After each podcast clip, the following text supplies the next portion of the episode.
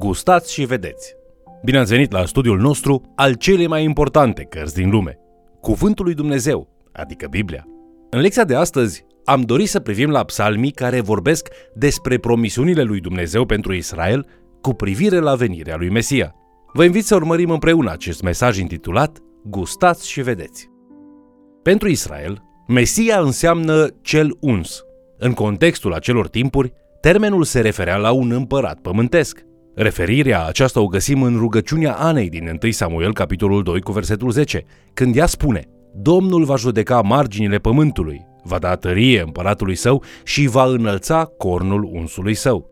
În 1 Samuel, capitolul 9, cu versetul 16, Dumnezeu îl înștiințează pe Samuel că tânărul Saul se îndreaptă spre el și îi spune Mâine, cam pe timpul acesta, am să trimit la tine un bărbat din teritoriul lui Beniamin, să lungi drept conducător peste poporul meu Israel. În capitolul 10, cu versetul 1, găsim următoarea afirmație. Samuel a luat sticluța cu un de lemn, l-a turnat pe capul lui Saul și i-a dat o sărutare zicând Nu te-a uns Domnul să fii conducător peste moștenirea lui? Un element important de recunoscut este simbolismul ungerii cu un de lemn. Turnarea acestui ulei reprezintă împuternicirea cu Duhul lui Dumnezeu peste conducătorii aleși. Deci nu este surprinzător să citim prezicerea pentru Saul, făcută în 1 Samuel, capitolul 10, cu versetul 6, care spune Duhul Domnului va veni peste tine, vei profeți. Apoi, în 1 Samuel, capitolul 11, cu versetul 6, Saul este chemat să-și împlinească noile îndatoriri de rege. Citim, Duhul lui Dumnezeu a venit peste el. Turnarea Duhului lui Dumnezeu servește ca un important simbol al alegerii lui Dumnezeu și al echipării conducătorilor lui. Același tipar îl întâlnim atunci când Saul, ca împărat, eșuează total în credința lui și Samuel este trimis să lungă pe David ca înlocuitor al lui Saul. 1 Samuel, capitolul 16, cu versetul 1, spune Domnul i-a zis lui Samuel, umpleți cornul cu un de lemn și du-te acolo unde te trimit, la Isai Betleemitul, pentru că pe unul din fiii săi mi l-am ales ca rege. Iar după ce Samuel, în final, îl întâlnește pe David, după ce i-au fost arătați toți frații lui mai întâi, Dumnezeu spune, ridică-te și ungel, căci el este. Samuel a luat cornul cu un de lemn și l-a uns în mijlocul fraților lui, iar Duhul Domnului a venit peste David începând din ziua aceea. Acesta este un element fundamental pentru a înțelege așteptările pe care le aveau evreii cu privire la Mesia care urma să vină.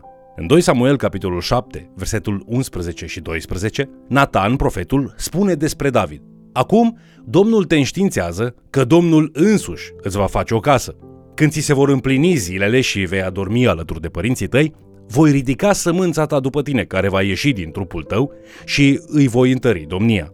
Mai târziu, semnificația profeției și a promisiunii făcută lui David este extinsă fiilor care au fost unși să domnească. David se adresează unuia dintre fiii lui cu Domnul meu, în Psalmul 110 cu versetul 1. Termenul Mesia sau unsul Domnului, în final ajunge să fie folosit cu privire la împărații pământești. Dar pasaje ca cel de astăzi arată clar că este doar un adevărat Mesia. Cel ce va domni peste împărăția lui Dumnezeu când va veni. Deci, deși au fost mulți care au fost numiți Mesia în Israel pe parcursul anilor, profeții și Noul Testament ale evreilor încă așteaptă cu anticipare venirea lui Mesia cel promis. În 1 Petru, capitolul 1, versetele 10 și 11, citim Prorocii care au prorocit despre harul care vă era păstrat vouă, au făcut din mântuirea aceasta ținta cercetărilor și căutărilor stăruitoare. Ei cercetau să vadă ce vreme și ce împrejurări avea în vedere Duhul lui Hristos care era în ei când vestea mai dinainte patimile lui Hristos și slava de care aveau să fie urmate. În sensul acesta, Psalmul 2 devine psalm mesianic. Psalmul 2 este încoronarea psalmilor pentru fiii lui David, care sunt unși pentru a urca la tron sunt considerați moștenitori ai promisiunilor divine făcute lui David în 2 Samuel capitolul 7, specific îndreptat spre David și viitorul Mesia. În vechiul est apropiat, când un împărat era desemnat pentru o oarecare națiune, era obiceiul ca națiunile să rupă tratatele pe care le aveau în trecut. Deci, când un conducător din casa lui David murea și fiul lui se ridica la tron, Psalmul 2 menționează că oamenii organizeau o răscoală împotriva casei lui David. Versetele 1 la 4 spun de ce se întărâtă neamurile și cugetă popoarele lucruri fără folos? Regii pământului se ridică și conducătorii se strâng la oaltă împotriva Domnului și împotriva unsului său zicând să le rupem legăturile și să aruncăm funile lor de pe noi. Cel ce șade în ceruri râde, stăpânul își bate joc de ei. În psalmul acesta, Dumnezeu vede națiunile care complotează împotriva noului un împărat. El râde de ei din cer, știind că nu vor avea succes. Dumnezeu spune în versetul 6, Totuși, eu l-am înscăunat pe împăratul meu peste Sion, muntele meu cel sfânt. Dumnezeu le spune națiunilor că nimeni nu îi se poate opune pentru a răsturna împăratul acesta pe care el l-a ales și lui îi aparține.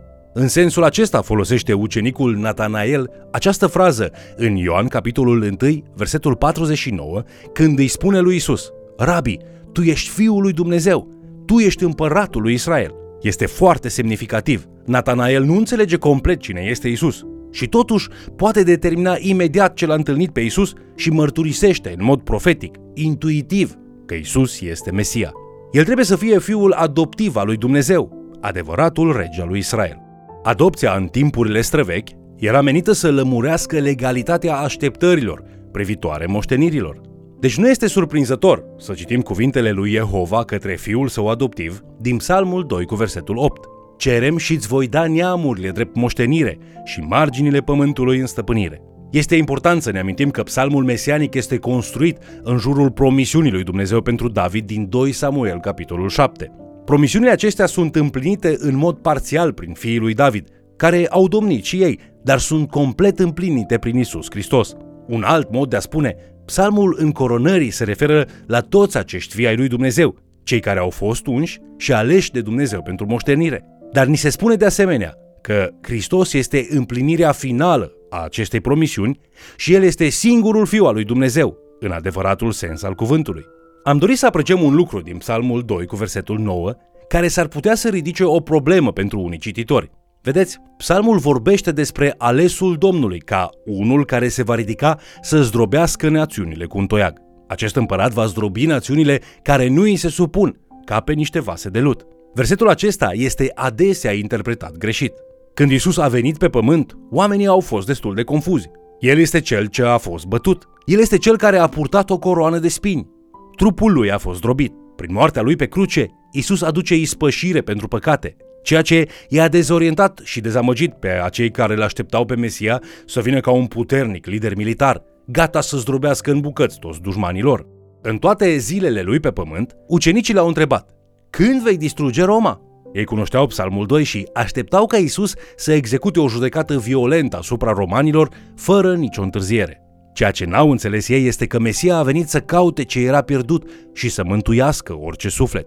Trebuia să împlinească acestea înainte de judecata pe care urmează să o aducă. La a doua venire, Isus va acționa ca un judecător, dar în loc să distrugă întregi națiuni, Isus va judeca fiecare persoană în mod individual. Iar în ziua aceea va împlini toate profețiile ce nu au fost împlinite încă. Un alt psalm mesianic este psalmul 110, care vorbește despre a doua venire a lui Isus ca împărat victorios. În psalmul acesta, David tânjește să vadă onoarea pe care o va primi fiul lui. Un alt fiu atât de măreț încât în psalmul 110 cu versetul 1, David îl numește stăpânul meu. În Evanghelia după Marcu, la capitolul 12, cu versetul 36 și în Evanghelia după Luca, în capitolul 20, versetele 41 la 44, Isus folosește momentul acesta profetic pentru a provoca liderii religioși să se gândească la ceea ce știu despre Mesia. Psalmul are un ton celebrant care îi derutează. David sărbătorește scriind cu încredere în toate promisiunile lui Dumnezeu care vor fi împlinite prin Mesia. Auzim cuvinte precum șezi la dreapta mea, până îi voi pune pe dușmanii tăi scăunași pentru picioarele tale și stăpânește în mijlocul dușmanilor tăi. Aceste două afirmații, alături de Psalmul 2, au prezentat o imagine diferită de cea pe care Isus a prezentat-o venind să caute ce era pierdut și să mântuiască. Nu pare al descrie pe Isus despre care Luca spune în capitolul 4, versetele 18 și 19. Duhul Domnului este peste mine, căci El m-a uns ca să aduc celor sărmani vestea bună. El m-a trimis să proclam celor captive liberarea și orbilor căpătarea vederii, să eliberez pe cei asupriți, să proclam anul de îndurare al Domnului.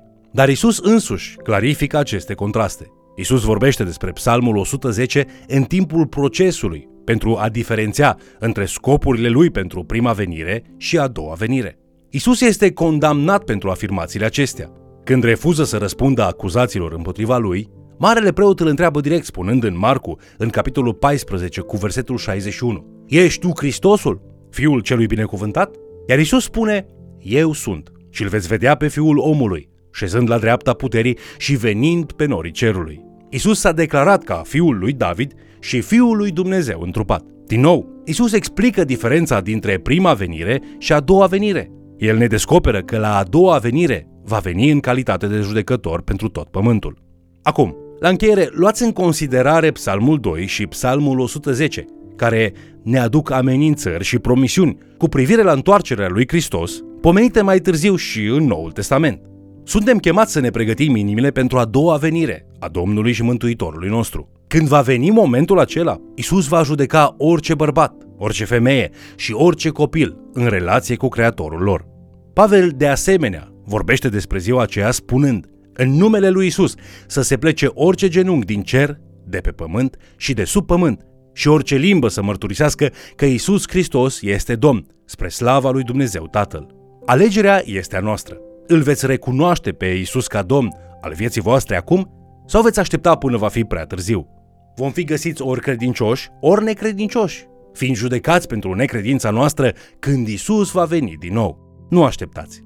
Strigați spre Isus Hristos azi și faceți-l Domn al vieții voastre. Vă mulțumesc pentru că ați fost alături de noi studiind Cuvântul lui Dumnezeu. Vă invit să ne urmăriți în continuare și, de ce nu, să mai chemați cel puțin o persoană să ni se alăture.